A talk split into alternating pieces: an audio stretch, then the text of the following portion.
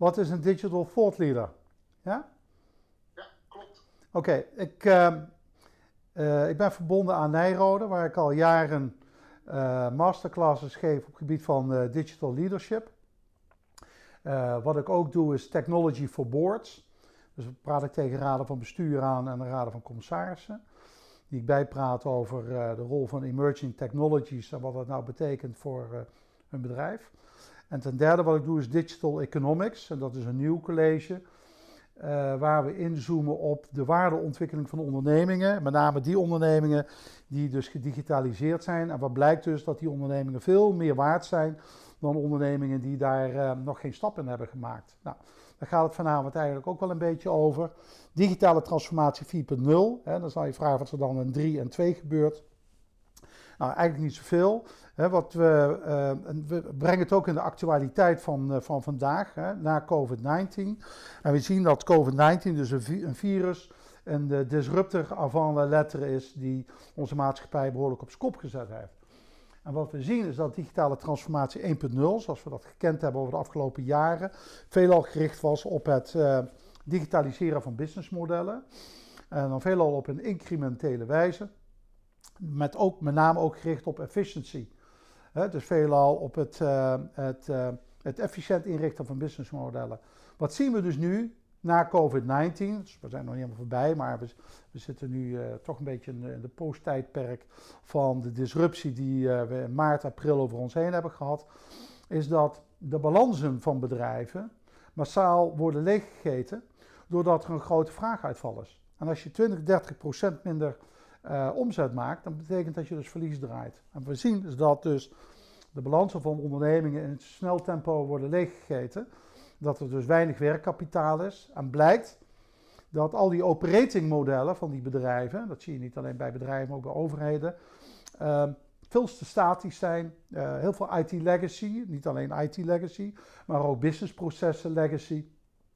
En dat betekent gewoon dat ze niet kunnen afschalen, laat staan opschalen en dat betekent gewoon dat in de praktijk zien dat dus heel veel bedrijven uh, veel te kostbaar zijn. Dus de cost to serve van de onderneming is veel te groot om überhaupt nog uh, waarde te kunnen creëren en geld te kunnen genereren en cashflow te kunnen maken om de onderneming te blijven financieren.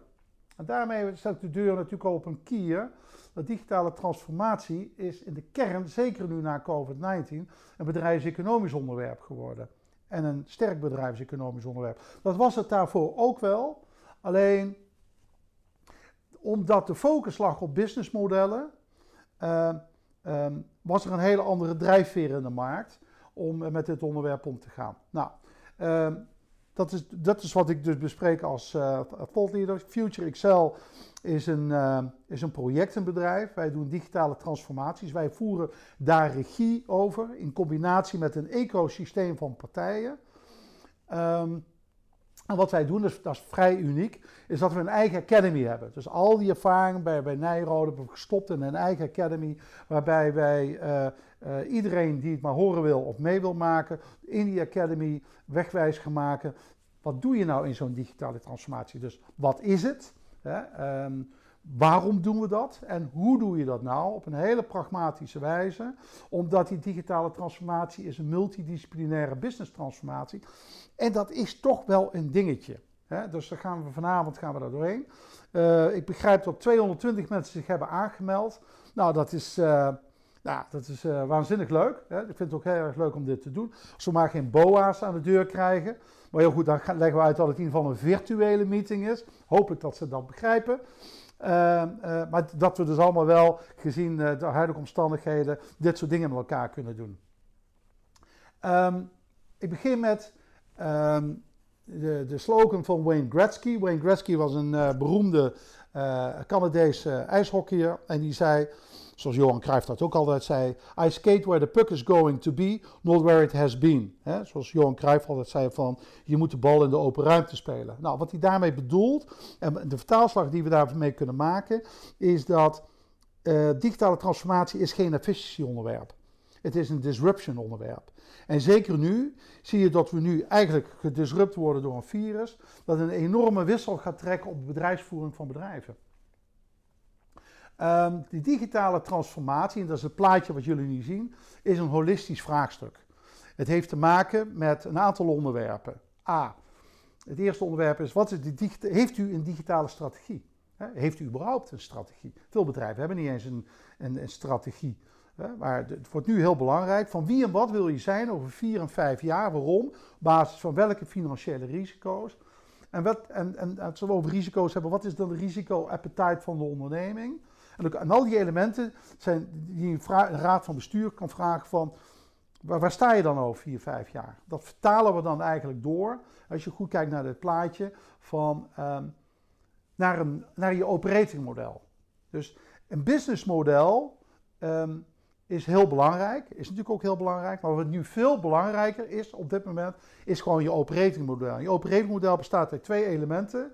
Dat is je business operating model, zijn de businessprocessen. En ten tweede is de vertaalslag naar je IT operating model.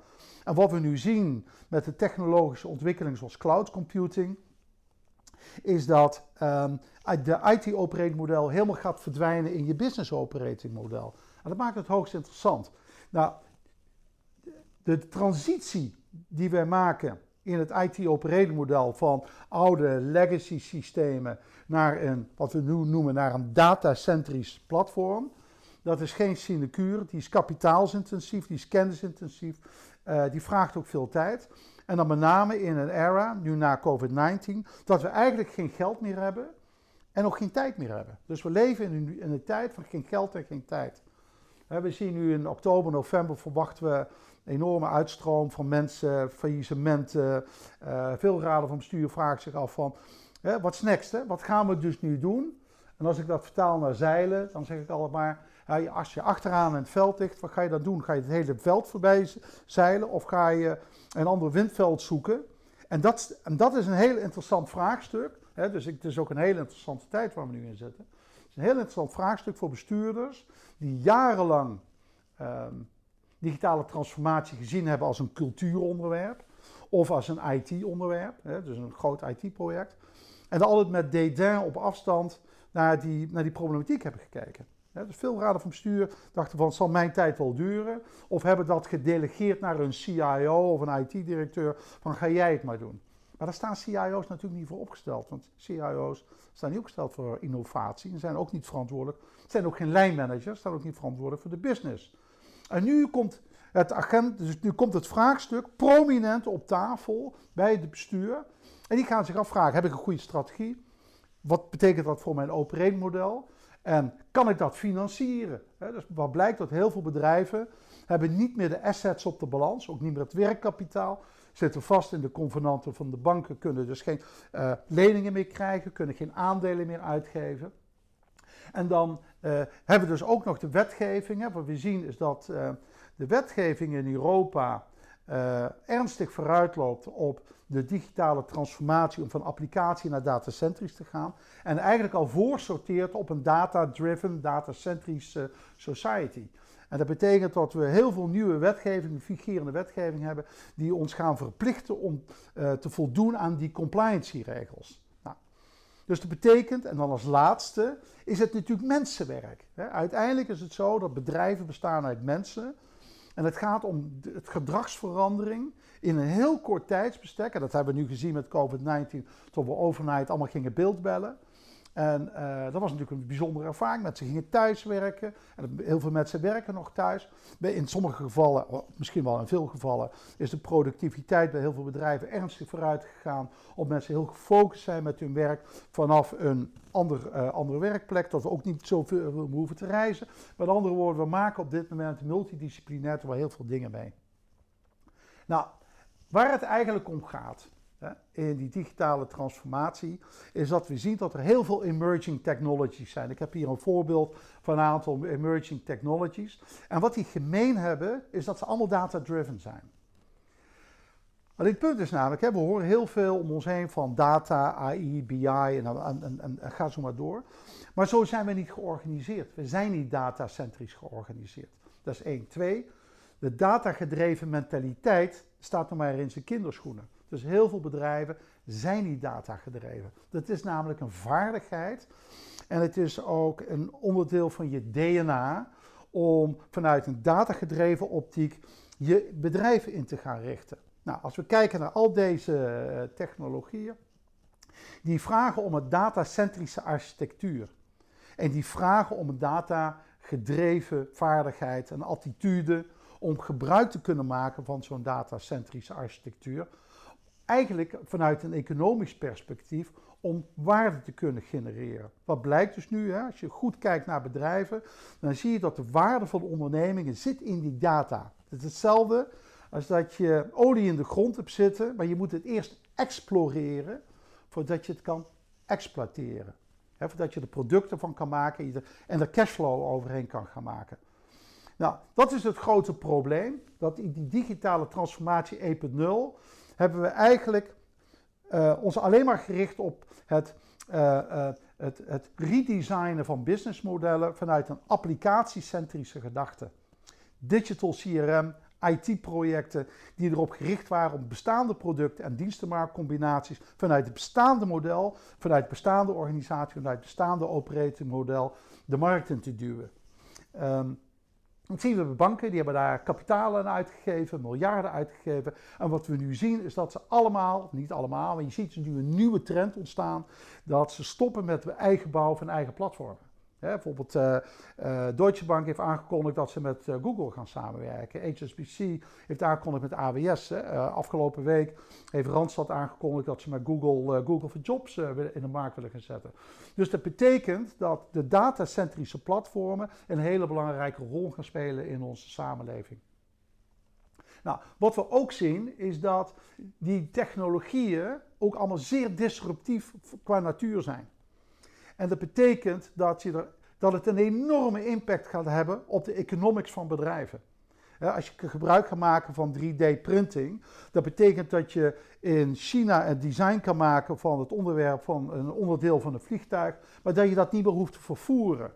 En dat je dat dus digitaal door kan sturen en met 3D-printing op Schiphol kan uitprinten om vervolgens in het vliegtuig te plaatsen.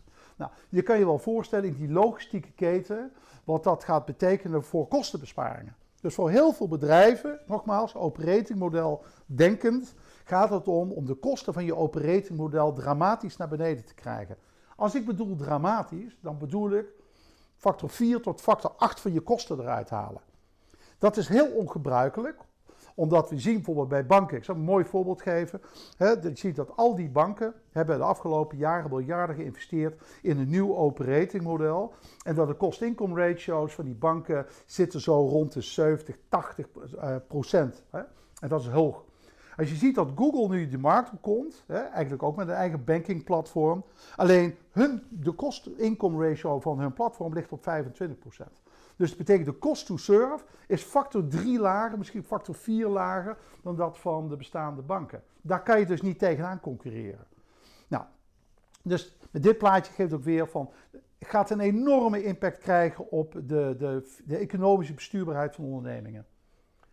Um, die digitale transformatie is dus een tech-enabled business transformatie. Het gaat dus om, om die emerging technologies. Wat de impact dat heeft op bedrijven en wat wij dus doen, met name in de Academy, is dat wij bestuurders uitleggen, maar ook gewoon tactisch management uitleggen. Wat zijn nou die emerging technologies?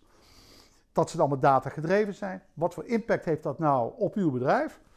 En hoe onboord je dat nou in je bedrijf? want dat is natuurlijk de grote kernvraag. Hoe onboord ik dit soort technologieën die de neiging hebben dat ze ehm, een hele korte lifecycle hebben dat ze gruwelijk kapitaalsintensief zijn, dat ze gruwelijk kennisintensief zijn en dat ze razendsnel verouderen. Dus dat betekent vanuit een accounting principle gedachte, hoe kan ik geld investeren in technologie waarvan ik weet dat ik de terugverdientijd, dat die er eigenlijk niet meer is. Um, en dat is natuurlijk een heel lastig onderwerp, omdat uh, wij gewend zijn vanuit de jaren 80, 90 en zo verder, om werkkapitaal te investeren in informatietechnologie en dat we daar rendementen uh, en return on investments op konden maken in perioden van 5 tot 10 jaar. En wat we nu zien is dat de noodzaak tot innoveren, de noodzaak digitaliseren heel groot is. Alleen dat we dat kapitaal niet meer hebben. Uh, twee is dat we de tijd er niet meer voor hebben. En drie, dat de vluchtigheid van deze technologie zo groot is dat je er eigenlijk reëel ook niet meer in kan investeren. Ehm, en dat zie je dus in dit plaatje. Hè. In the past, the cost of IT was the cost of doing business. Today, the cost of IT drives you out of business. En dat is wat we bij heel veel bedrijven dus zien. Dat er dus heel veel legacy is. Ehm, legacy die ook geactiveerd is op de balans, waarvan eigenlijk het allemaal impairments zijn, dus vervroegde afschrijvingen, omdat het geen waarde meer genereert. Het genereert in ieder geval niet meer de waarde in economische zin dat de return on capital employed, hè, dus je stopt ergens geld in en wat krijg je dan daarvoor terug aan waarde, dat die waarde veelal negatief is. En we zien die trend al eigenlijk vanaf de jaren 60 tot nu, dat we steeds meer naar een deelsamenleving gaan, naar een deeleconomie gaan. Dat we op subscription basis, dat we dingen niet meer bezitten, dus ook niet meer kunnen activeren op de balans als een fixed asset. Maar eigenlijk waar het om gaat, wat we zien gebeuren als nieuwe trend, en zeker nu versneld naar COVID-19, dat het gaat om immateriële activa. Wat is immateriële activa? Data, dat is immateriële activa. Um, en die immateriële activa is dus vluchtig en die data, daar kan je dus heel veel geld mee verdienen. Dat is eigenlijk de gestolde kennis van bedrijven, die dus verspreid zit door zo'n hele organisatie, over duizenden databases en datamodellen. Is dat het net als olie in de grond zit. Je zal het eerst moeten exploreren, uit die grond moeten halen om vervolgens te kunnen exploiteren. En dat is met data ook zo. Ja, wat we dus zien, hè, we komen daar straks op terug, we gaan een hele uh, uitstap maken naar uh, uh, de Data-Centric Society. Nou, digitale transformatie is dus een onderwerp, en als je kijkt dus naar dit plaatje, zie je drie elementen. Dat in de 1.0 fase was het altijd gefocust op businessmodellen. In de 4.0 fase, hè, en dat geeft al aan dat we dus niet incrementeel, maar disruptief moeten springen naar een totaal nieuwe vorm en focus op de digitale transformatie, omdat die noodzaak daar gewoon nu is. En dat heeft te maken met het operating model. Kijk, wat we zien aan de ene kant zijn alle groene pijlen omhoog, is dat we willen dat return on capital employed, eh, dat we minder werkkapitaal, dat we minder rendementen gaan maken, meer omzet gaan maken. En wat blijkt nu eigenlijk uit de aanpak van de afgelopen jaren, waarom, en dat is ook de reden waarom zo heel veel digitale transformaties zijn mislukt, is dat ze allemaal te kapitaalintensief werden ingezet. Dat ze te langzaam waren. Dat de innovatie gebeurde met een teen in de vijver. Of dat we uh, mensen benoemden in onze organisatie die er eigenlijk helemaal niet voor opgesteld stonden. ik noem dat altijd de digital clowns. Die dan in zo'n organisatie rondlopen uh, en, en, dan proberen aan een culture change programma te werken. Maar het is geen culture change. Het is een economisch onderwerp waarbij we met die emerging technologies juist die operating modellen van, ik zeg al, maar een gehaktbal uit elkaar halen om daar een golfbal van te maken. Hij moet dus factor 8 goedkoper worden, veel agiler worden, waarmee je time to market dramatisch naar beneden gaat, je kosten naar beneden gaan. Maar daar waar data de, de, nieuwe grondstof is en de nieuwe bouwstenen is van, die, van, van dat operating model, waarmee je in staat bent, en dat wordt interessant in dit verhaal, ongelooflijk veel waarde kan gaan genereren. Ik geef een eh, klein voorbeeld, uh, wat, we gezien hebben in de muziekindustrie. In de muziekindustrie, we weten allemaal nog, uh, onze Free Record Shop, uh, hè, dat was lang succesvol geweest, werd van de een op de andere dag gedisrupt door iTunes. Hè, en wat we zien is dat iTunes dus geen fysieke muziekdrager meer had, maar dat je dat dus kon, kon downloaden over het internet. Vervolgens zag je dat iTunes al heel snel werd gedisrupt door Spotify. Want die ging dus naar streamingdiensten. Je hoefde het ook niet meer te kopen. Uiteindelijk wilde je alleen maar muziek luisteren. En je betaalde één bedrag, een subscription bedrag eh, per maand, per week. En dan had je toegang tot een eindeloze hoeveelheid uh, muziek. Um, en het belangrijke is dat je dat niet zozeer ziet vanuit het businessmodel, maar wat veel interessanter is, namelijk in het operatingmodel. Want we zien in het operatingmodel dat Spotify draait dus helemaal op data. En je ziet nu ook Apple Music en, en YouTube Music. Je ziet dus Google Music. Er komen steeds meer varianten die dus eigenlijk allemaal nieuwe businessmodellen ontstaan op operatingmodellen die data-driven zijn. En wat interessant is van Spotify, dat Spotify begonnen is om zelf zijn eigen platform te bouwen. Daar zijn ze op een gegeven moment mee gestopt, zijn overgegaan naar Google. Hè? Dan zou je zeggen, maar Google is toch een hele grote concurrent, absoluut. Maar toch hebben ze dat gedaan om ongelooflijk veel kosten te kunnen besparen en gebruik te kunnen maken van de GGI-platform, wat misschien wel het mooiste datacentrische platform is ter wereld.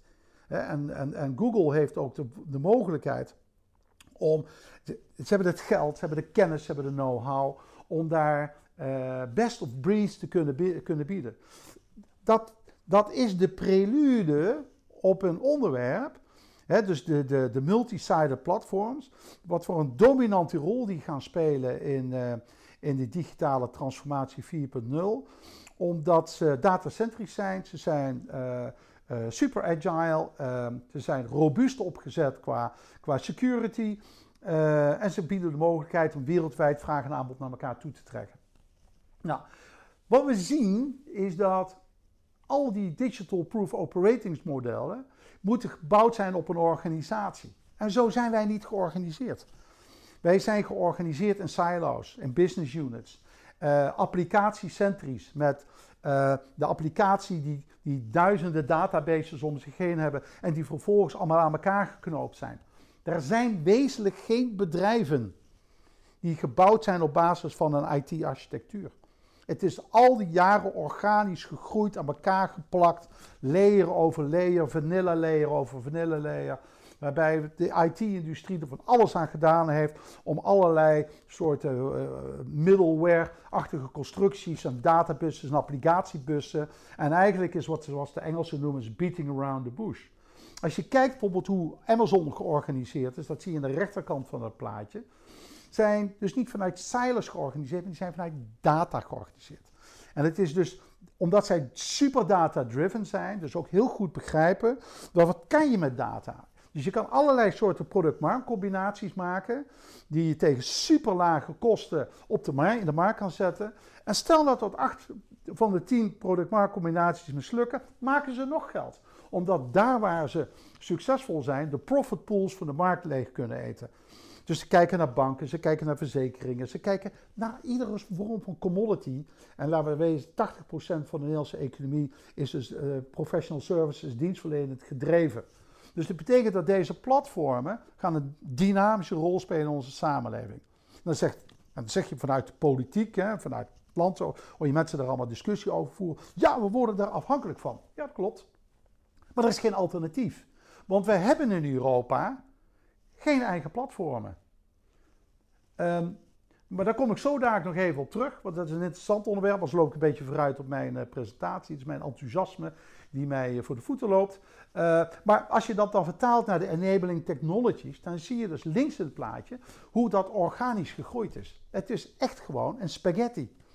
En, en het, um, die complexe van die spaghetti, kost veel te veel tijd. Zeker in een cultuur waar we consensus gedreven met elkaar stapje voor stapje dat willen afpellen.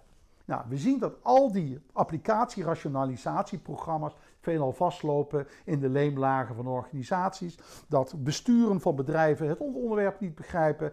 Aan de rechterkant van de organisatie zie je dat dus de keuze die je moet gaan maken van eigen bezit, van on-premise computing, dat je dus naar cloud computing moet gaan. En de robuustheid van de cloud-omgeving is anno 2020 zo groot dat wij praktisch in staat zijn om alle mogelijke operatingmodellen en operatingprocessen in de cloud te stoppen. Daar vraagt nog wel wat design rondomheen en dat, het is nog wel een ding. Ja? Nou, dan, hè, dan, als we dan even vooruit kijken, dan zie je dat als je kijkt de incumbents, hè, dat zijn dus de, de bestaande gevestigde orden en dus de overheid, de grote bedrijven, kleine, middelgrote bedrijven, die worden dus geconfronteerd dat ze dus niet genoeg groeien. Dat, en zeker nu, hè, na COVID-19. Ze groeien helemaal niet, niet meer, ze, krimpen allemaal in. En dat betekent gewoon dat je je bedrijfsvoering daarop moet aanpassen. Twee, is dat de wetgeving op, op ons afkomt. En die wetgeving loopt vooruit op de ontwikkeling op het technologiegebied en de adaptatie daarvan. Dat betekent gewoon dat we de komende periode gaan voor een enorme disruptie in onze samenleving. geopolitiek zien we dat. we zien dat. Sociologisch zien we dat. Um, um, en we zien ook ten aanzien van de wijze waarop wij bedrijven besturen en inrichten, gaat dat een enorme impact hebben. Je zal maar CEO zijn hè, met COVID-19 in je rear view mirror, dat je je afvraagt van wauw. En, en, en, dat is heel interessant wat we nu meemaken. Want ik heb met banken en met directies van grote banken gesproken. Wij bouwen ons eigen platform. Maar nu zie je dat die, dat die multi-sided platforms komen naar de markt. En die die vallen dus hele, in, hele uh, sectoren tegelijkertijd aan. En dat gaat nu versneld, gaat dat plaatsvinden.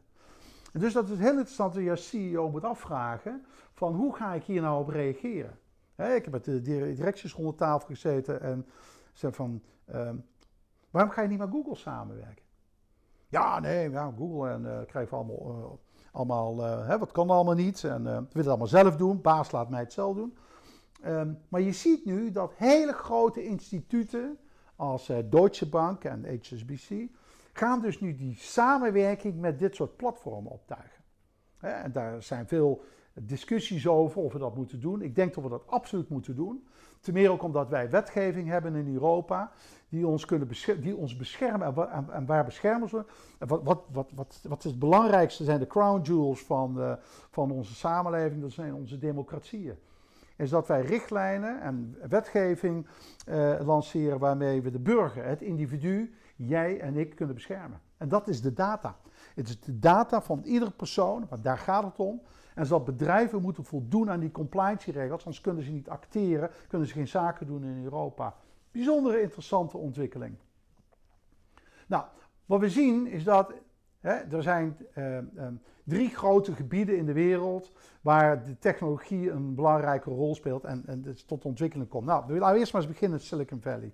Silicon Valley heeft zelf een disruptie ondergaan. Is dat ze dus in het verleden waren ze de high-tech capital of the world en verkochten software, hè, alsof het arms merchants waren.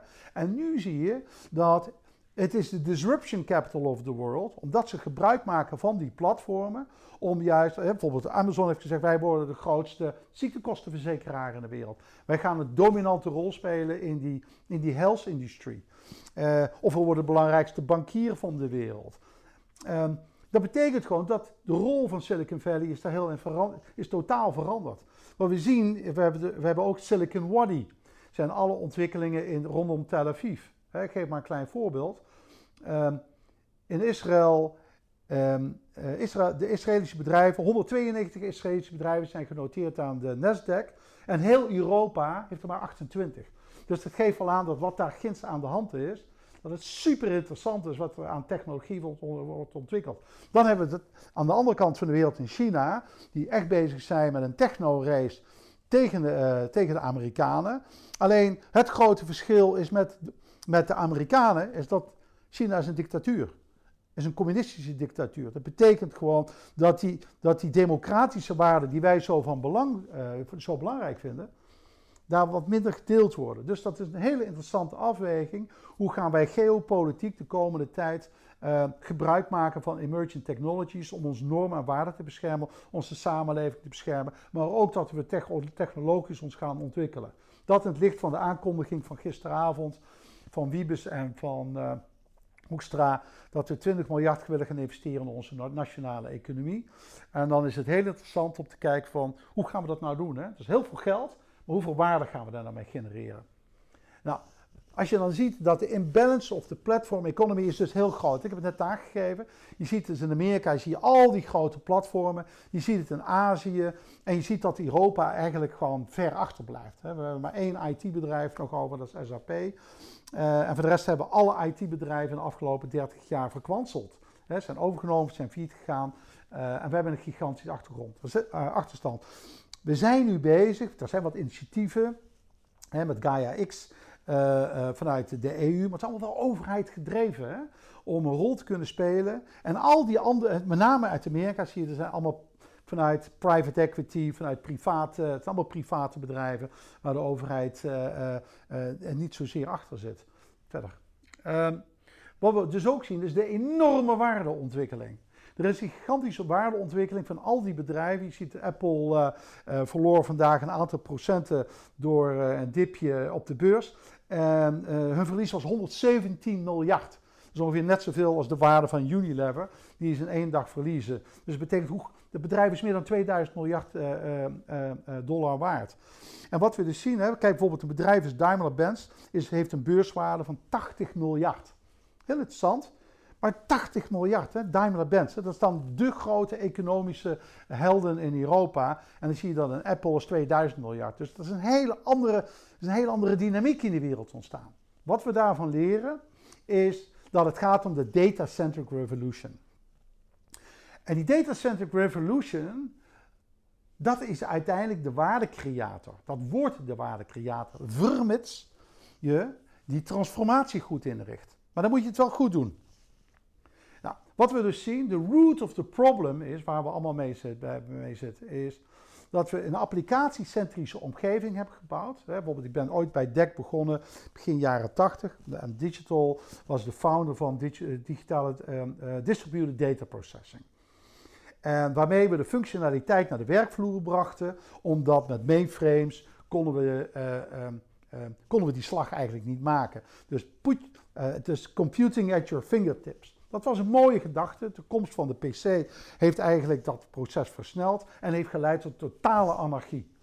En die anarchie zien we dus nu, anno 2020, dat 99% van de markt, overheid, bedrijven, zitten dus vast in die anarchie van al die applicatiecentrische omgevingen met duizenden verschillende datamodellen, databases, die allemaal uh, te hooi en te gras aan elkaar geknoopt zijn.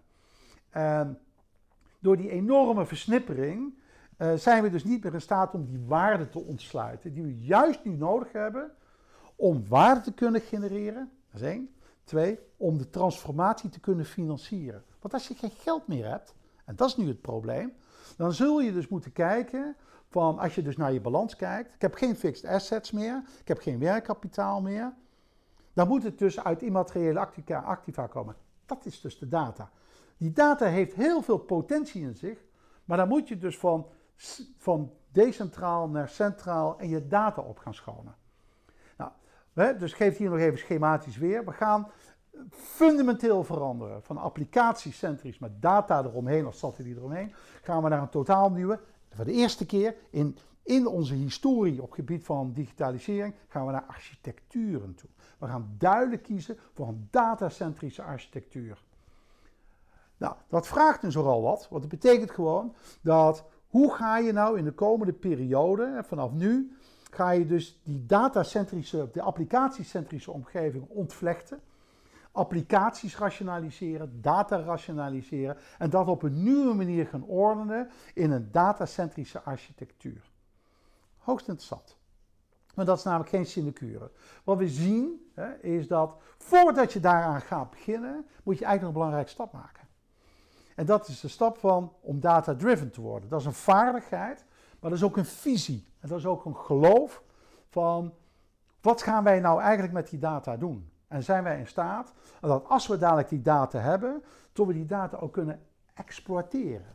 En dat kan je alleen maar exploiteren als je daar functionaliteit op zet, waarmee je in een heel kort tijdsbestek, want dat is belangrijk, dat is even, even een nadruk, in een kort tijdsbestek veel waarde kan genereren. Waarom is dat? Omdat de windows of opportunities, hè, dus het, het, het, van de profit pools in de markt, wordt steeds kleiner. Window of opportunities om met goed ingerichte platformen daar geld uit te halen, cashflow, positieve cashflow uit te halen, wordt steeds kleiner, wordt steeds moeilijker. Ja. Wat we dus, een mooi voorbeeld bijvoorbeeld hè, eh, van data-centric omgeving is de Formule 1. De Formule 1 is gebouwd op een datacentrische maar ook data-driven uh, uh, sport geworden. Het is niet de enige sport, maar hij is wel heel pregnant in die sport. als je weet dat als Verstappen dus over dat circuit heen rijdt, die hele auto als een monocoque, daar zitten honderden, misschien wel duizenden sensoren in, die niks anders doen dan data, ongeveer 3 terabyte per ronde, doorblazen dus naar Londen. Daar zit 500 man op een rij en die zijn die data aan het interpreteren.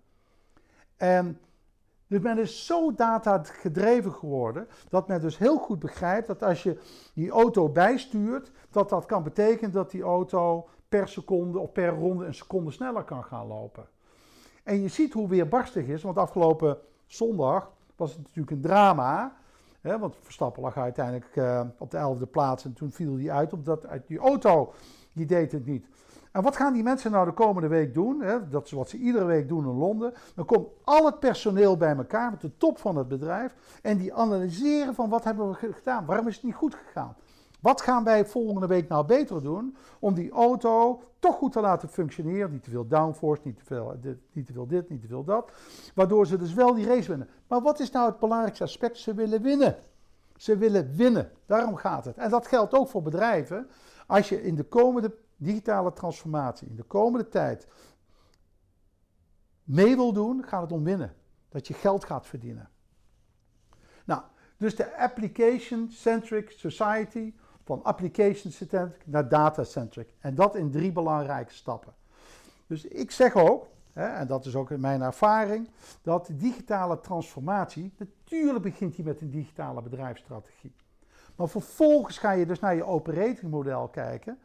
En dan zeggen, hoe ga ik nou die legacy omgeving afbouwen? Want het moet snel gebeuren, het moet effectief gebeuren, het moet financierbaar zijn. Je doet dat langs de datakant. Het gaat dat je in staat bent vanuit een data discovery een stap te maken van waar staat nou al mijn data? Nou, ik kan jullie vertellen dat 100% van de bedrijven hebben geen idee waar hun data staat. Er zijn zoveel devices waar die data op staat. Geen idee. Dus als je dat vraagt van waar staat je data, eigenlijk geen idee. Tweede stap is, en als je weet waar het allemaal staat, is dat je het gaat indexeren. Dat je, wat is nou de waarde van die data? En, en, dat is een heel interessant overzicht, want dan ga je pas begrijpen dat heel veel data duplo is. Dat we zoveel onderhoud plegen op data die helemaal geen waarde meer toevoegen aan de organisatie. Is dat je vervolgens gaat klassificeren, gaat categoriseren en vervolgens ga je die data cleanen. Eigenlijk is het vergelijk met de olieindustrie, is dat je die olie uit de grond haalt en dat je vervolgens die olie gaat raffineren tot een aantal eindproducten. En de meest waardevolle eindproducten zijn altijd maar een klein percentage van de totale winning van de hoeveelheid olie die je boven de grond haalt. Um, en vervolgens ga je die, die, die gecleande data migreren naar één repository op een, op een uh, datacentrisch platform. En, en dan zie je dat er expliciete verschillen worden. Van, ga ik dat nou on-premise doen of ga ik dat in de cloud doen? De voordelen om dat in de cloud te doen zijn legio. Maar belangrijk is dat je dus een robuuste omgeving uh, creëert met een platform wat scalable is, wat uh, uh, ook de mogelijkheid heeft om de komende jaren qua technologie door te groeien. En dan, blijft, dan, dan, blijven er maar een paar keuzes over waar je op kan gaan, kan, kan gaan sturen. Nou, wat we ook zien is dat het zwaar economisch onderwerp is. Want dat blijkt gewoon dat als je die data exploreert, om vervolgens te cleanen en op een repository te krijgen, dat je gigantisch veel kosten gaat besparen. Niet alleen in storage, maar er zitten ook heel veel applicaties aan verbonden, waarvan je af moet vragen van, zijn die applicaties nog wel functioneel? Hè? Dragen die nog bij aan de onderscheidend vermogen van uh, het bedrijf? En dan blijkt in de praktijk dat um, um, 85% van alle applicaties wezenlijk geen bijdrage meer leveren aan het onderscheidend vermogen van, uh, van het bedrijf. En wat blijkt dat 88% van de data ook geen wezenlijke bijdrage meer levert. Dus dat betekent dat je heel veel doet aan ballastfinanciering, aan functionaliteit, aan data, waarvan je denkt van, hmm, waarom zou ik daar nou nog geld in stoppen? Um, is dat nou echt wel nodig? Maar als je heel veel applicaties en heel veel data hebt die als ballast meegenomen moet worden, dat betekent dat je ook heel veel ballast hebt aan mensen die dingen aan het doen zijn in je bedrijf. Dan moet je afvragen, hmm, is dat nou wel zo zinvol? En als je mensen hebt, heb je ook vierkante meters. Uh, en dat, zien we dus nu. Hè? Mensen werken thuis, dus heel veel ondernemers komen tot de conclusie, niet alleen ondernemers, ook overheden, van hebben we al die kantoren nog wel nodig? Dus dat betekent dat de disruptie die hier plaatsvindt, is uh, significant. Nou, hier is een mooi voorbeeld. Hè, dus waar het om gaat is dat redundant, obsolete en trivial data en redundant, obsolete en trivial applications en functionalities, die moet je eigenlijk weg gaan snijden en de weg om dat te doen is eerst via de data. Als, als je die datatransformatie, die kan heel snel gebeuren, geeft geweldig veel inzicht en geweldig veel aha-erlebnissen bij eh, bestuurders. Bestuurders gaan ook begrijpen van, oh jee, we hebben al die jaren hebben dat allemaal ontwikkeld. En de waarde die we hebben, die zit dus in die data. En daar zou ik dus waarde mee kunnen genereren. Maar de transitie om daar te komen, moet ook gefinancierd worden. En mogelijkerwijs, en dat is een interessante, kunt door het versneld te exploreren en die data te cleanen en naar een repository over te brengen, kan je zoveel geld besparen dat je de transformatie daarmee kan financieren. Dus het is een zelffinancierend proces. Nou, wordt de komende periode wordt het hoogst interessant dat heel veel bedrijven die dus eh, geen fixed assets meer hebben, uh, geen werkkapitaal of te weinig werkkapitaal, zich realiseren dat die traditionele transformatie 1.0, dat het geen haalbare kaart meer is. Dat kunnen ze niet meer financieren. Ten meer ook blijkt dat die digitale transformatie 1.0 slechts leidde tot een efficiency-programma van enkele procenten. Maar nu moeten ze factor 4, factor 8 van de kosten eruit halen. Dat is heel iets anders. Ja? Dat betekent dat je op een disruptieve wijze moet gaan nadenken van hoe ga ik dit nou doen. De datarationalisatie biedt die mogelijkheid. Kom je nou geld tekort, dat zal in vele gevallen ook blijken, dan wordt het een discussie waarbij venture capitalists of private equity partijen in kunnen springen, omdat banken gaan dit niet meer financieren. Banken doen niet meer aan verliesfinanciering. Die tijd is voorbij. Dus het geld moet vanuit de private sector komen. Dat is wat ze in Israël doen. Dus die hele innovatie in dat land wordt gefinancierd vanuit private equity, vanuit seed uh, capital. Dat doen wij hier in Nederland niet. Dat doen wij in Europa niet. ga eerst maar eens 50.000 euro per maand aan omzet maken, dan kom dan nog maar eens een keer terug. Dat betekent gewoon dat die innovatie komt niet van de grond. Nou, we hebben een uitgebreide uh, economie met heel veel bedrijven, waar heel veel muziek in zit. Scale-ups, maar ook gewoon bestaande ondernemingen, die gered kunnen worden door vanuit die, die, die transformatie van applicatie naar datacenters zoveel lucht te creëren, zoveel geld te creëren om daar die transformatie mee te kunnen realiseren. Ja, nog een keer. Ja, verder. Nou, wat we dus zien is dat die digital next-gen platforms, daar zijn maar een paar keuzes. Meer is er niet. Dus het zelf bouwen van je eigen platformen is geen keuze meer. Want je maakt gewoon geen schijn van kans. Zal als je meedoet aan de Grand Prix van Monaco. Je komt er met je eigen zeepkist of met je eigen trabant. Met opgeleukte koplampen erop, met snelle velgen. Ga je het natuurlijk nooit halen. Want het spel is natuurlijk verdeeld, en dat zie je nu al, tussen een paar grote rentstallen. Dat is in de reële economie ook. En daarom gaan die platformen zo'n enorm belangrijke rol eh, spelen. En dan kunnen we daar ons vanuit de politiek tegen verzetten. En ja, nee, maar dat gaan we allemaal niet doen. Het gaat toch gebeuren. De noodzaak is, als grote banken op deze kar springen, gaat er vanuit dat die platformen een, dominante rol gaan spelen in de nieuwe economie, in de digitale transformatie 4.0. Nou, dus het hele probleem waar we tegenaan gaan lopen, is dat die transitie A snel moet gebeuren.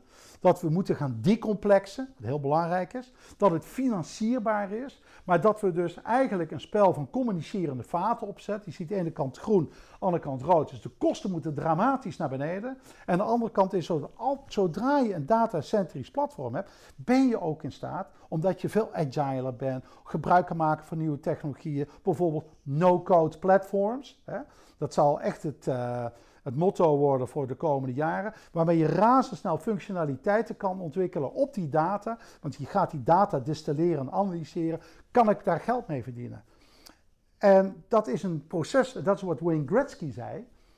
You have to play where the puck is going to be. Dus je weet niet van tevoren welke product-marktcombinaties succesvol worden.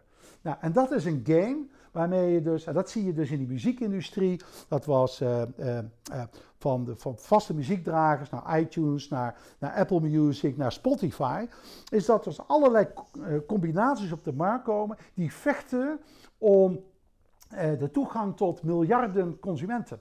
En wie bepaalt wat succesvol is? Dat is Jullie bepalen wie dat succesvol is. Want jullie bepalen of je bij Apple Music of bij iTunes of bij Spotify naar muziek gaat luisteren. En dat betekent ook gewoon dat je bepaalt waar jij je tennisschoenen koopt of waar jij je auto koopt. In de komende jaren is het zo dat die, die hele economie aan de voorkant, de consumenten, zich gaan gedragen als schoolvissen. Waarbij het prijsinstrument ongelooflijk belangrijk is. Maar ook convenience en allerlei andere elementen die je moet kunnen inschatten. Waarbij jij je operating model, je moet, moet de functionaliteit bieden om daar heel snel op te kunnen reageren. Tegen super lage kosten. En dan zie je dat die emerging technologies waar we gebruik van maken, dat juist gaan enablen. Dan gaan ze pas waarde creëren. Nou, dus dit is een ingewikkeld plaatje. Hè. Dus het gaat, wat je hier ziet is dat je gaat focussen uiteindelijk op de differentiators, de onderscheidende data, de onderscheidende functionaliteit, de onderscheidende vaardigheden die een bedrijf zelf moet hebben, waarbij IT een commodity is. Het gaat alleen maar om de business. Het gaat dus om mensen die digital savvy genoeg zijn, gebruik kunnen maken van plug-and-play technologie op een platform wat niet meer van jou is, maar wat gewoon in de cloud staat, maar wel waar jouw onderscheidende businessprocessen op zitten. En dat is maar, dat hebben we net begrepen, 15 tot 12 procent, waarmee je in staat bent om je dusdanig te onderscheiden van de competitie. En dan laat ik zo zeggen, dus wie nog gaat concurreren, heeft de strijd verloren. You have to stand out.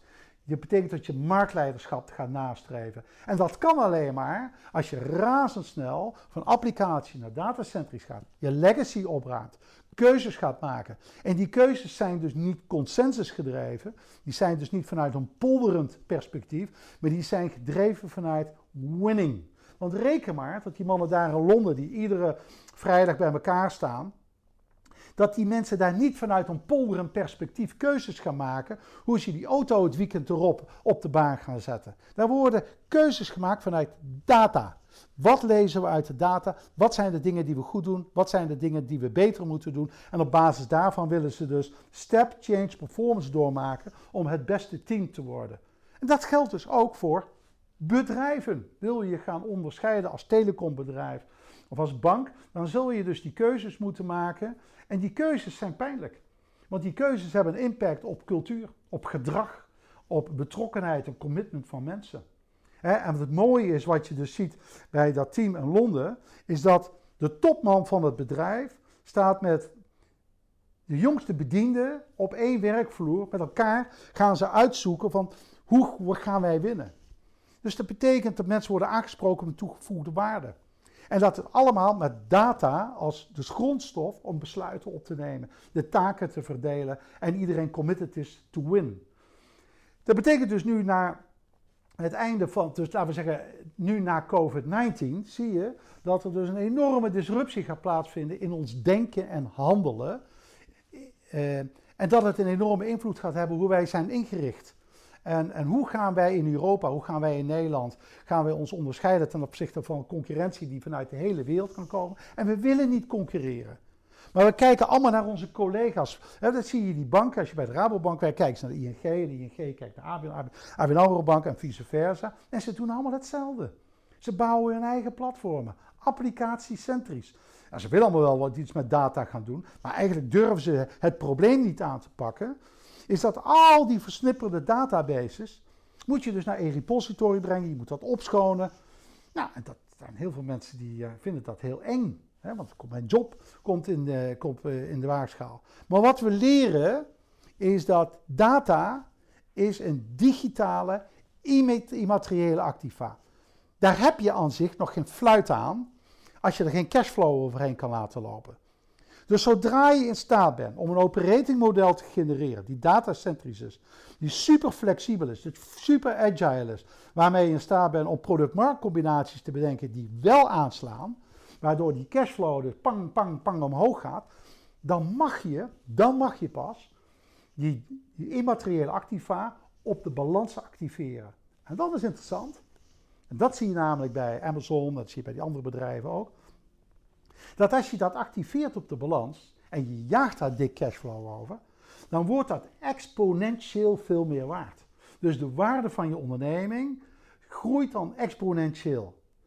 En dat kan best zijn dat je nog niet erg winstgevend bent, maar dan heb je al zoveel balanswaarde georganiseerd dat je dan wel geld uit de markt kan halen. Want als jouw bedrijf, neem TikTok, is uh, in twee jaar tijd 50 miljard dollar waard. Ben je dan in staat om kapitaaltrekkers naar je toe te trekken, om de groei van de organisatie te financieren? Absoluut. En dat zie je dus ook bij de bedrijven die hierop staan, Facebook, Uber. Dat zijn natuurlijk de uitgekoude voorbeelden. Maar we kunnen ervan leren. Wij kunnen ervan leren door te kijken naar die modellen, door te goed te analyseren hoe ze georganiseerd zijn, waarom ze dat gedaan hebben. En waarom ze dus ook zoveel geld waard geworden zijn. Dus dat betekent dat de Philipsen, de Heinekens, de grote banken, de verzekeringsmaatschappijen, noem maar op, in staat zijn op basis van dit soort concepten, vermits goed uitgevoerd, welwaarde gaan genereren. En dat is eigenlijk de, de grote paradigmaverandering die nu versneld gaat plaatsvinden. Ik, ik roep dit al jaren op Nijrode. Ik roep dit al, al, jaren tegen bestuurders aan van die paradigmaverandering die komt eraan. En dan heb ik altijd, diep ik tegen de houding aan, dat zullen wij nog wel eens zien. Maar die tijd is nu snel aangebroken. Want als je geen geld en geen tijd meer hebt, dan wordt het toch tijd dat je eens gaat nadenken van hoe ga ik dan wel waarde genereren. Nou, daar heb ik vandaag in deze masterclub denk ik de tip van de sluier op gericht. En ik ben graag bereid om wat vragen te beantwoorden.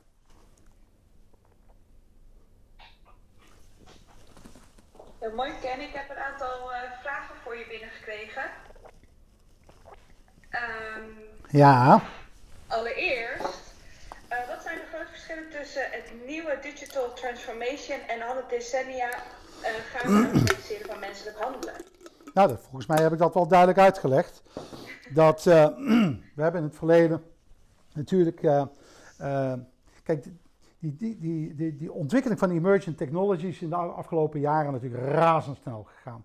Kijk, toen ik begon aan, aan mijn digitale transformatie 34 jaar geleden, aan mijn journey, toen kon de technologie eigenlijk nog niet wat, wat we met de business wilden bereiken. En nu is het zo dat we vanuit de business niet eens meer kunnen bedenken wat we met die technologie allemaal kunnen. Want die technologie is, loopt ver op ons vooruit. Alleen, we hebben de afgelopen decennia er natuurlijk een puinhoop van gemaakt. Is dat we uh, operating modellen tot in de hemel hebben gebouwd die super kostbaar zijn. Die super uh, statisch zijn. Die gedreven worden door legacy processen. Dus ook legacy mensen. Hè, want er zit ongelooflijk veel verborgen werkeloosheid in bedrijven. Uh, omdat mensen allemaal dingen doen. Wat denk je, wat zit je nou te doen man? Maar die mensen die inkomen, belangrijk, hypotheek, begrijp het allemaal wel. Maar nu kom je dus in een tijdsbestek terecht dat je dus met die, die, die logge operating modellen en dito business modellen niet meer in staat bent om nog om überhaupt standing out te doen, geld te verdienen, waarde te creëren om de continuïteit van de onderneming uh, te garanderen. Dus we, we, worden nu gedreven door COVID-19 om versneld uit ons paradigma te stappen. En dat, is, dat doet pijn, hè? Want dat betekent enorme culture change. Hè? Uh, totale gedragsverandering. Hele andere aanwending van technologie. De organisatie totaal opnieuw inrichten. Dus dat betekent, net zoiets dat je op de vlucht van Amsterdam naar New York je vliegtuig gaat verbouwen. Nou, dat is een, is een uh, interessant onderwerp. Daar ongeveer een beetje met de vraag beantwoord? Ik kan, ik kan er niet gelijk antwoord op geven, maar ik denk het wel. Een andere, misschien wel interessante stelling waar jouw mening om gevraagd wordt, is uh, iemand las dat twee derde van directeuren geen idee heeft wat de impact van digitalisering op hun organisatie is. Kan je het zeggen, ben je daarmee eens? Ja, eh, ja, nou goed, ik denk dat dat nog zeer voorzichtig is uitgedrukt. Het grote probleem is dat digitale transformatie eigenlijk een socio sociologisch vraagstuk is. Dat is ook de reden dat wij een eigen academy opgezet hebben, waarmee we in combinatie met een aantal, uh, een aantal, met een heel groot executive search bedrijf, de, de discussie aangaan met raden van bestuur om, hè, het wil ook zeggen van hou eens op om al die mensen te roleren als CIO's en CDO's, mensen met alleen een technische achtergrond, die niet in staat zijn om die innovatie te plegen. Raden van commissarissen die geen relevante vragen kunnen stellen. Raden van bestuur die er liever omheen slalommen. Omdat ze denken, het zal mijn tijd wel duren. Ik heb daar geen zin in, want ik wil mijn bonus uh, wil ik, uh, toucheren. En ik wil uh, lekker naar Zuid-Frankrijk toe om daar te golven. Dus ik ga die slag niet meer maken. Maar dat zijn geen ondernemers, dat zijn managers. Die kiezen voor zichzelf. Het verhaal van Binkbank is toch een prachtig voorbeeld de, de, de, de digitale uh, innovator avant la lettre van 2004, die vervolgens totale waarde van die onderneming laat verdampen en vervolgens alleen maar aan zichzelf denken en het bedrijf dus verkopen als oud ijzer aan Saxo in, uh, wat was het, Zweden of Denemarken. Dat is toch, dat is waardedestructie. En dat is wat je ziet bij heel veel digitale transformatieprojecten. Dat is destructie. Het is waardedestructie. Kijk wat er bij Leaseplan is gebeurd. Ze hebben vijf jaar lang gewerkt, 130 miljoen geïnvesteerd in een soort SAP-implementatie. Ze zijn daarmee gestopt. Ze hebben het alles afgeschreven. De koers van de onderneming is in elkaar gedonderd. De waarde van de onderneming is in elkaar gedonderd. En ze liggen vijf jaar achterop de markt. Goedemorgen, chapeau. En dat is wat je over de hele linie, dat je dat ziet gebeuren. Nou, we hebben dus de luxe gehad, het ging allemaal goed, het ging allemaal prachtig. Bestuurders hebben hun verantwoordelijkheid niet genomen. Bestuurders hebben er niets van begrepen. Bestuurders lieten zich informeren door consultants en IT-bedrijven en allerlei hype-types. Wat ik noem het, de, uh, de valse profeten van het innovatietheater. De digital clowns. De mensen die alleen maar bezig waren om hun eigen zakken te vullen. Uh, en bestuurders die gewoon hun verantwoordelijkheid niet genomen hebben. Heb ik deze vraag beantwoord? Nou, met heel veel overtuiging. Dus ik, uh, ik denk het wel. Um, een andere, um, ook iemand die uh, een mening heeft over, volgens mij had je het op een gegeven moment over, over de wetgeving, die vooruitloopt op de ontwikkeling. Um, een van de deelnemers ziet dat net even anders en ik vraag me af hoe jij daar naar kijkt. Hij zegt juist de wetgeving met betrekking tot databescherming loopt achter. Hoe zie nou, jij dat? dat is een misperceptie. Want het punt is namelijk dat niemand datacentrisch is georganiseerd. Dus 99% van uh, Nederland, maar ook in Europa, bedrijven en overheden zijn niet datacentrisch georganiseerd.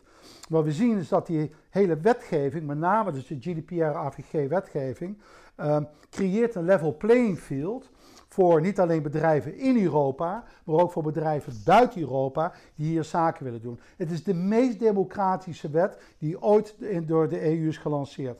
Hij is hij is verstrekkend, want hij gaat namelijk om de bescherming van het individu, dus jou en jouw data. En dus niet het bedrijf zeggen, ja, dat is mijn data. Nee, die data is niet van jou, meneer de bank. Die data is dus van al die mensen die zich aangesloten hebben bij uw bank, die daar een bankaccount hebben, dat is hun data. En dat is wat deze wetgeving op een hele expliciete manier dus duidelijk maakt. En daar zijn wij nu mee bezig. En dat gaat langzaam, daar heeft hij gelijk in. Het duurt gewoon heel lang voordat die wetgeving dus doorcijpelt in onze samenleving. Dat is één. En ook dat die dus gehandhaafd kan worden. Want we hebben natuurlijk geïnvesteerd in een toch een beetje uh, rudimentaire AP, die niet in staat is om te handhaven. Maar dat gaat de komende tijd dramatisch veranderen. Ik ben daar dus heel uh, uh, optimistisch over.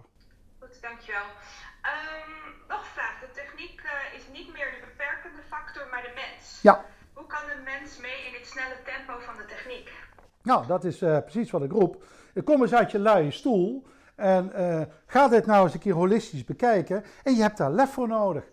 Als een klein land hè, als Israël in staat is om 193 noteringen op de Nasdaq te krijgen, en wij hebben in heel Europa 23, dat is precies wat onze prins zei, Constantijn, die zei van, um, um, er zijn wel heel veel ideeën, hè, of buiten gezegd, er zijn wel ideeën, maar er is geen geld. En op een of andere manier zie je dat innovatie uh, niet gedreven wordt vanuit een innovatieve mentaliteit. Hij noemt dat uh, cappuccino drinkende hipsters die uh, nou, dus uh, proberen snel geld te verdienen en dan uh, niet te herinvesteren.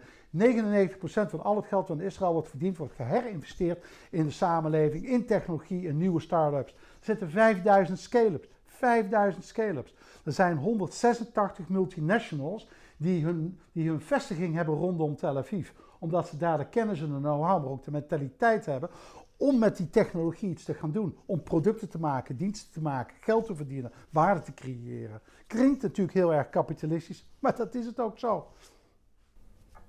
Nou, ik denk dat de volgende vraag eigenlijk al met dit antwoord uh, een beetje wordt beantwoord, maar ik ga hem toch nog even voor je stellen. Um, iemand die vraagt, tot op heden waren onze banken too big to fall. Nu worden dat de Apples en Google, et cetera. Hoe kijk jij daar tegenaan? Nou, dat gaat uh, leiden tot een gigantisch conflict. Kijk, die banken, dat waren natuurlijk allemaal structuurbanken. En blijken nu? Dat die banken hebben eigenlijk geen mogelijkheid meer om geld te verdienen. Waar moeten ze nou nog hun geld mee verdienen? En wat je nu ziet is dat de overheid, die komt dit soort banken, deze banken tegemoet. Door uh, heftig te investeren in, uh, in, in windvelden op zee. Waar niet één private equity partij bereid is om geld in te investeren, omdat het allemaal verliesfinanciering is. Dus de overheid heeft nu een eigen nieuw financieel systeem opgezet, waarbij ze deze financieringen garanderen en die vervolgens verhaald worden op de burgerij. Dus je ziet gewoon dat die banken worden eigenlijk allemaal staatsinstituten. Dus wat we ook zien is dat die overheid gaat verliesfinanciering doen van KLM. De overheid is bezig met financiering van Suit Supply, Gewoon een confectiepakkenwinkel die zij dus financieren. Dat betekent gewoon dat steeds meer bedrijven gaan naar de problemen komen en gaan naar die overheid kijken om gefinancierd te worden. Wat je nu ziet is dat die, die grote platformen komen, als Google, Amazon, Apple, die gaan die rol overnemen van die traditionele players. Maar dat komt omdat zij veel beter in staat zijn om, omdat zij data-driven zijn, om te voldoen aan jouw wensenpakket als consument. Het is een heel groot gedeelte van, uh, van de bevolking, jonge mensen in Nederland, vinden het helemaal niet erg om bij Google te gaan bankieren. Um, en je ziet gewoon dat die banken steeds meer achteruit gaan en steeds minder mogelijkheid krijgen om geld te gaan verdienen. En dat die overheid in de bres gaat springen om die banken te beschermen. Nou, dat is het begin van het einde. Of we worden uh, een, een, staatskapitalistische samenleving, waarbij de overheid gaat uitdijen en dat de overheid het belangrijkste instrument en orgaan is in onze samenleving. Of we, we, we zorgen dat we vanuit private equity en vanuit de kennis zelf in staat zijn om uh, en entrepreneurship om waarde te kunnen gaan genereren. En dat zal in de komende periode, en dat, en dat is echt niet een, in een time bracket van jaren, dat zal in een in een, in de kwestie van een paar jaar zal duidelijk worden, gaan we naar die wereld, Society 4.0, waar de overheid dominant zal zijn, of gaan we naar de society waarbij de, de burger, het individu, zo, uh, uh, succesvol zal zijn en dominant zal zijn. Ik weet het niet. Ik zit op het hek. Ik kijk naar, naar al hetgene wat er gebeurt. Maar het is hoogst interessant wat er nu om ons heen gebeurt. Volgende vraag. Nou, interessant is het inderdaad zeker. Nooit zo naar gekeken. um, andere vraag. Uh, zal AI de data-gedreven innovatie niet een keer overnemen? Uh, dezelfde deelnemer zegt ook van in jouw presentatie hoor ik eigenlijk naar voren komen dat mensen dit niet, uh, eigenlijk niet zouden kunnen. Nou, dat is een hoogst interessante vraag. Kijk, wat we zien, zeker met de komst van quantum computing, in combinatie met data en combinatie met AI, is dat er allerlei combinaties gaan ontstaan waarbij um, dit soort systemen de mens gaan overtreffen. Uh, en dat zal een enorme impact gaan hebben op onze op het sociologisch element van de mensen in de samenleving. Hè, van, en we weten het eigenlijk niet. Hè? We weten het niet. We hebben dat natuurlijk in het verleden uh, meer meegemaakt. Dat van de stoomtrein naar de elektrische trein. Hè, en misschien waren die paradigmaveranderingen nog niet zo groot. Maar veelal heb ik vertrouwen in het adaptatievermogen van de mens. Om om te kunnen gaan met dit soort technologische ontwikkelingen. Maar dat het interessant wordt, absoluut. Tweede is, wat heel interessant is, wetgeving wetgeving en regulering die de normen en waarden van het individu gaan beschermen. En dat is de taak van de overheid. Dat de overheid met wetgeving gaat zorgen dat het individu, de mens, beschermd wordt. En dat wij technologie blijven gebruiken om het convenient voor ons te maken. Dat we meer welvaart krijgen, dat we uh, een schonere wereld krijgen. Um, nou ja, noem allemaal elementen die heel belangrijk zijn voor het welzijn, hè, welzijn van de mens, waar technologie een belangrijke rol in kan spelen. Zodra wij daar de grip op gaan verliezen, um, um, is dat een zorgelijke ontwikkeling. Maar ik heb het vertrouwen erin dat mensen altijd dit soort crisissen wel weer te boven komen. Never waste a good crisis. Mooi gezegd. Um, verwacht je dat in deze digitale transformatie blockchain technology ja. een belangrijke rol zal gaan spelen? Ja, absoluut, absoluut. Kijk, we zien het nu al dat cryptomunten uh, de currency van de, van de future wordt. He, dus niet uh, de dollar of de euro met, uh, afgedekt met goudstaven. maar dat crypto-munten dus de facto, en dan heb je het dus over blockchain, is dat je dus met elkaar zaken gaat doen op basis van smart contracts, waarbij de, al die onderliggende lagen van technologie dat gaan enablen. En dat betekent toch een enorme versnelling komen in die samenleving en blockchain. He, dus het gaat niet alleen om de snelheid, maar het gaat ook om de security. Dat we in staat zijn om uh, contracten met elkaar aan te gaan die afgedekt zijn en gebruik maken. En dat is wat blockchain dus doet. Hè? Dat je zorgt dat er dus niet mee gevoeteld kan worden. Dat er dus geen uh, uh, corruptie, het blijft altijd, zit natuurlijk in de mens, een onderdeel van de menselijke natuur. Maar dat die technologie, met name blockchain, ons gaat helpen. Dat we op een uh, betrouwbare en trustful wijze zaken met elkaar kunnen doen. Heel interessant. Oké. Okay.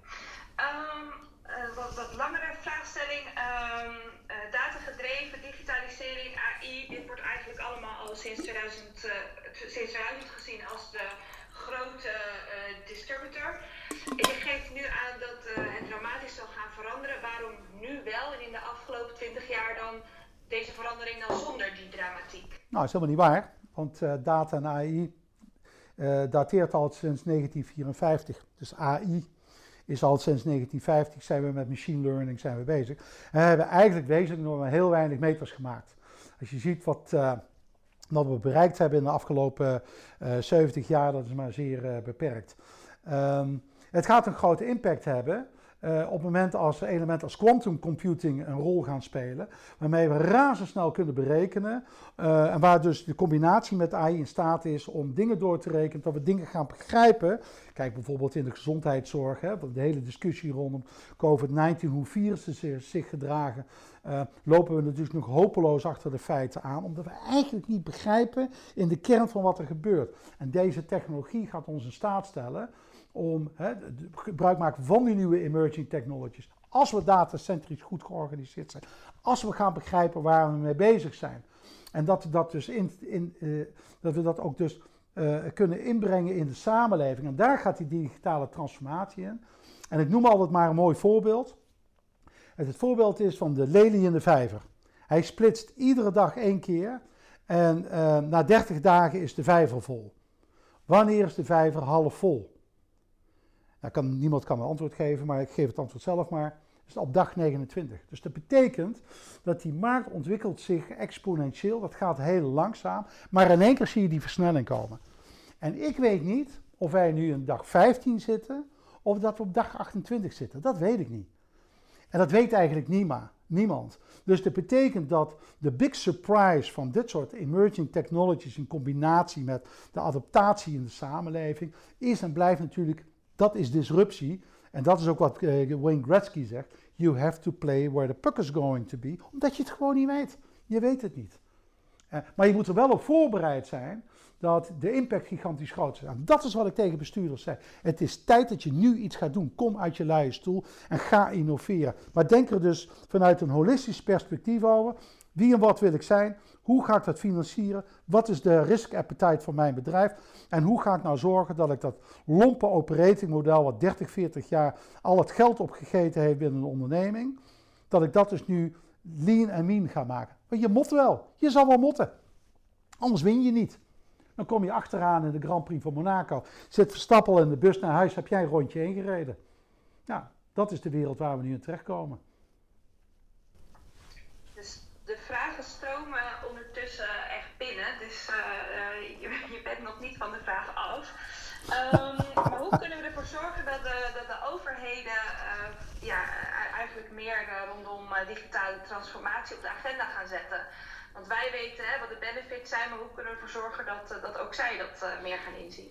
Nou, vind ik een hele goede vraag. En dat is een um, to be or not to be vraag.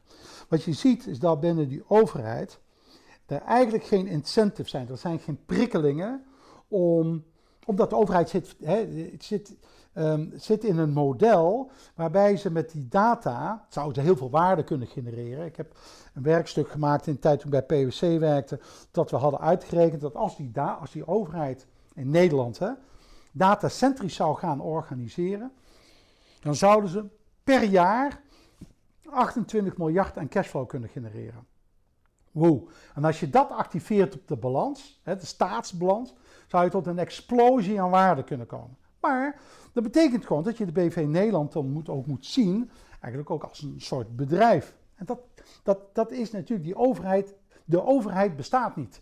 De overheid bestaat uit allerlei onderdelen die op een, wat vastgelegd zit in de, in de wet, gekoppeld zit aan de politiek.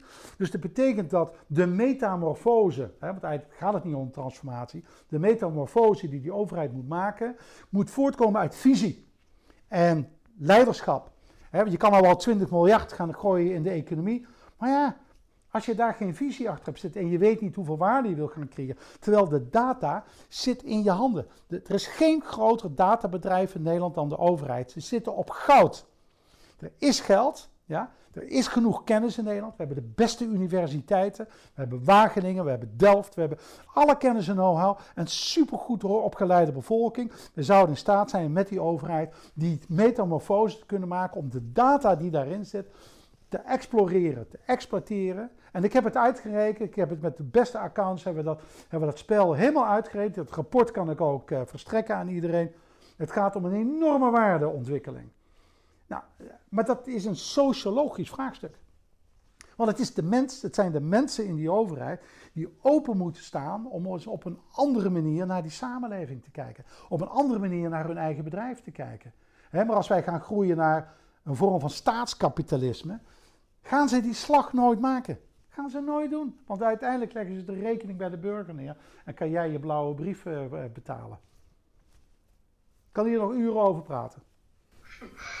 Ja, dat is, uh, dat is met dit onderwerp wel altijd zo. Um, even kijken hoor. Uh, een vraag als uh, data-driven the way to go is: wat moet een bedrijf als SAP dan doen in termen van transformatie om die slag te kunnen meemaken slash overleven? Oeh, ja. Um, ja, dat is een hele goeie.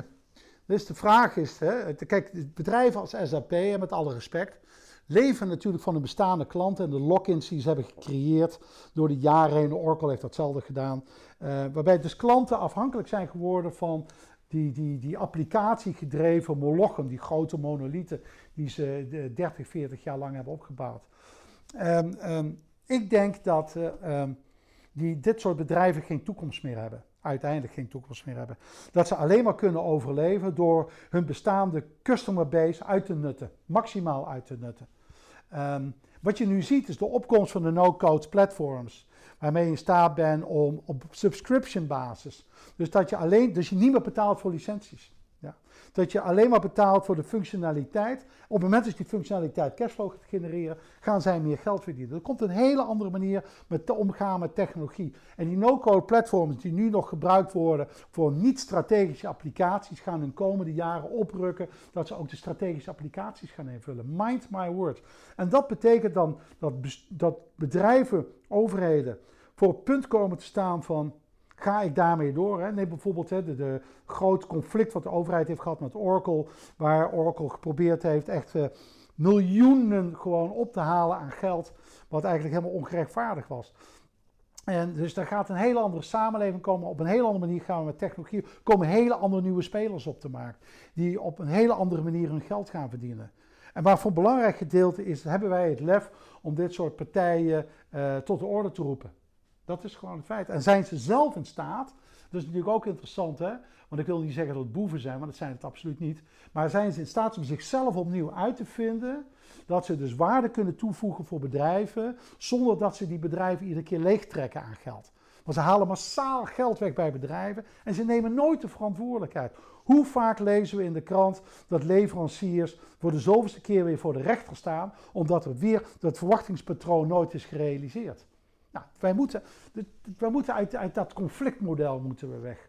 En dat betekent gewoon dat ze moeten zich op zelf opnieuw uitvinden. Dat is één. Twee, dat klanten, dus de eindklant, zichzelf ook eens een keer tegen het licht moet houden. Van gaan wij wel op de juiste wijze om met dit soort leveranciers? Moeten wij ons niet veel meer verdiepen in deze materie en een eigen koers gaan varen? dus het zit niet alleen aan de leverancierskant. Klanten zijn ook vaak uh, uh, uh, oorzaak van het probleem. Ik hoorde je net iets zeggen over waarde. Dus ik dacht, misschien is deze goed om daarop in te haken. Uh, is de waarde van informatie uit te drukken uh, in de waarde van perfecte informatie? En er staat te koop als perfecte informatie. Het laatste stukje snap ik niet helemaal. Misschien jij... Nou ja, ik begrijp al min of meer wat er bedoeld wordt. Kijk, de waarde van data als immateriële activa waarin de gestolde kennis van, dat is eigenlijk de gestolde kennis van een onderneming, kan je exploreren om vervolgens te kunnen exploiteren. En dan kan je dus met die, met die data, maar die moet je dus schoon hebben, dat hebben we het ook over gehad. Niet alle data is perfect. Hè, dus maar 12% van de data die uh, rondzoomt binnen bedrijven heeft de waarde, de potentiële waarde, hè, dus de potentiële waarde om waarde mee te kunnen genereren. Maar dat betekent dat de kennis die de mensen hebben van hun bedrijfsproces, kijken naar de markt uh, dat ze daarmee in staat zijn om die dienst te maken of productmaakcombinatie uh, te realiseren met die, met die data, of die nou zo perfect of imperfect is, maar wel in staat is om daar heel veel waarde mee te genereren. Uh, want daar gaat het uiteindelijk om. Andere vraag, wat eigenlijk, die misschien al was beantwoord, maar de, de, deelnemer die geeft toch aan dat het nog niet helemaal is. Um, gaat eigenlijk over uh, de, de, top, uh, vooral natuurlijk de, de mensen die organisaties leiden. Die komen vaak van, uh, van goed opgeleide universiteiten of zijn goed opgeleid universiteiten. Maar toch hebben zij niet altijd de juiste visie.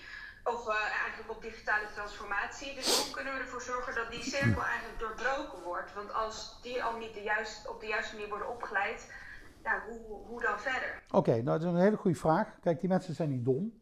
Uh, verre van. Alleen het gaat, de ontwikkeling gaat zo snel, zo exponentieel snel, dat ze uh, achterlopen in kennis en ervaring. Uh, en dat ze heel veel kunnen leren van de jonge generatie, die dus in een kort tijdsbestek, hè, dus de hele jonge generatie is digitaal opgegroeid. je ziet kinderen die uh, voor een televisie zitten en dan gaan ze zitten swipen. Uh, omdat ze dat gewend zijn, op een iPad of iPhone, waar ze de hele dag mee omgaan. En je ziet dat die oude generatie, die vindt het moeilijk om die adaptatie. Hè, dus men is niet adaptief, men kan, en men ziet ook de mogelijkheden niet. Daarbij, ze vinden, voelen zich natuurlijk vrij snel bedreigd.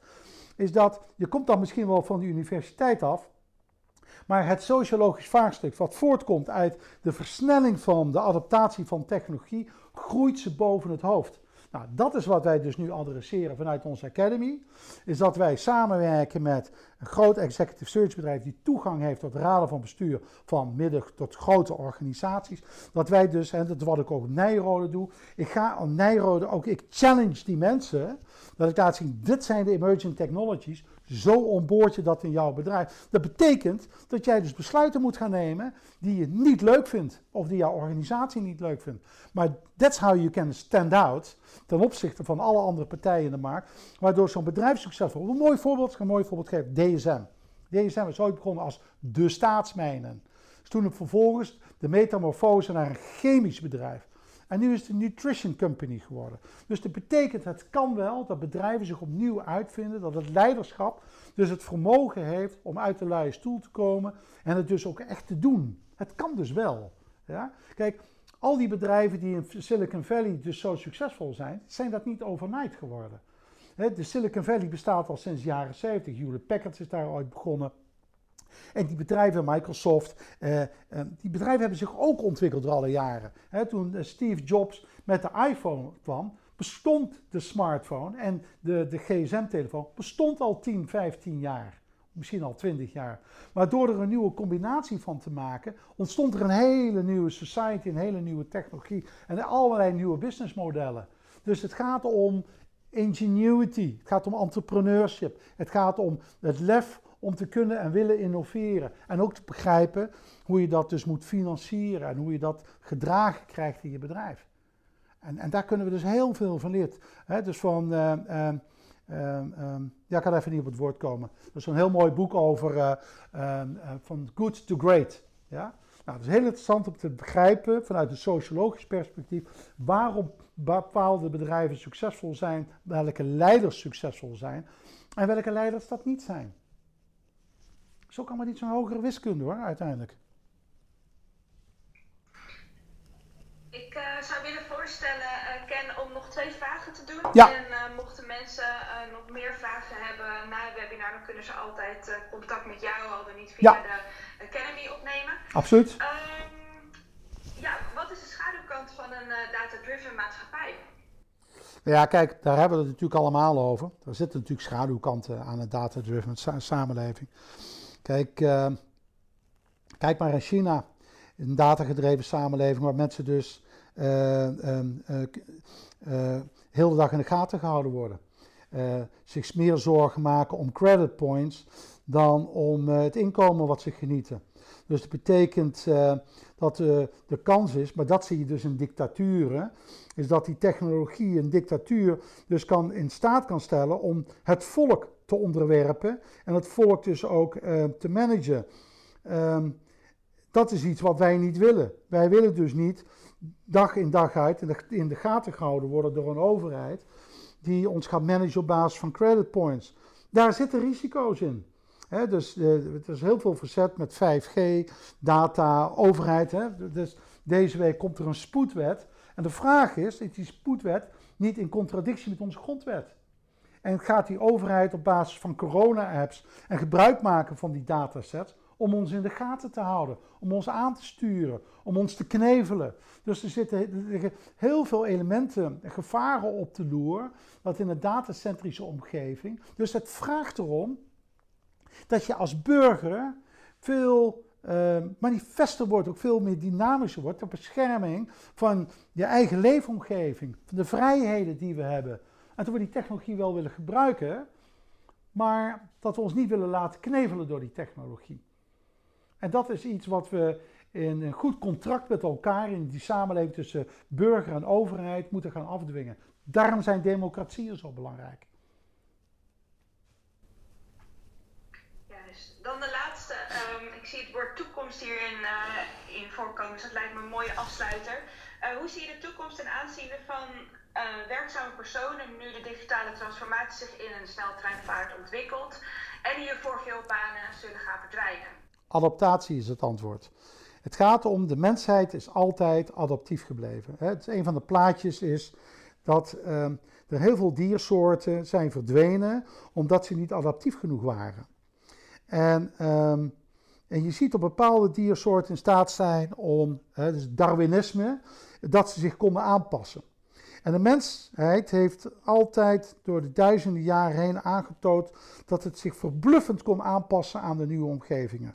We komen nu in een hele bijzondere tijd waar technologie een bijzondere dominante rol gaat spelen. Ik heb het vertrouwen erin dat we een goed uh, sociaal contract met elkaar aangaan in deze samenleving, waar we technologie dienend laten zijn en waarbij de technologie uh, wordt gebruikt om ons te ondersteunen, die leiden tot welzijn en welvaart.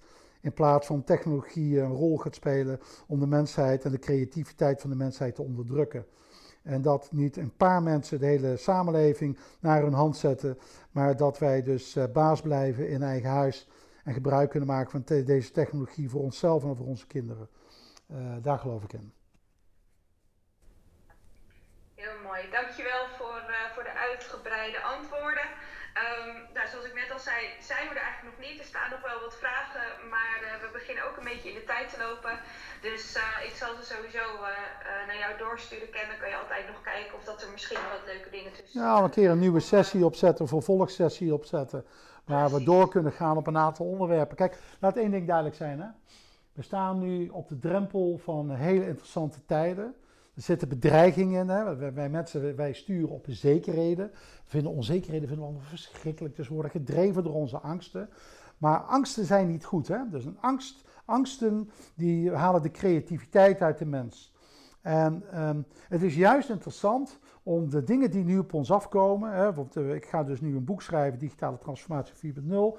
Er gaan een aantal mensen als professor De Wit aan meeschrijven. Ajit Bakas gaat eraan meeschrijven. Er gaan advocaten aan meeschrijven. Allemaal mensen die midden in die samenleving staan.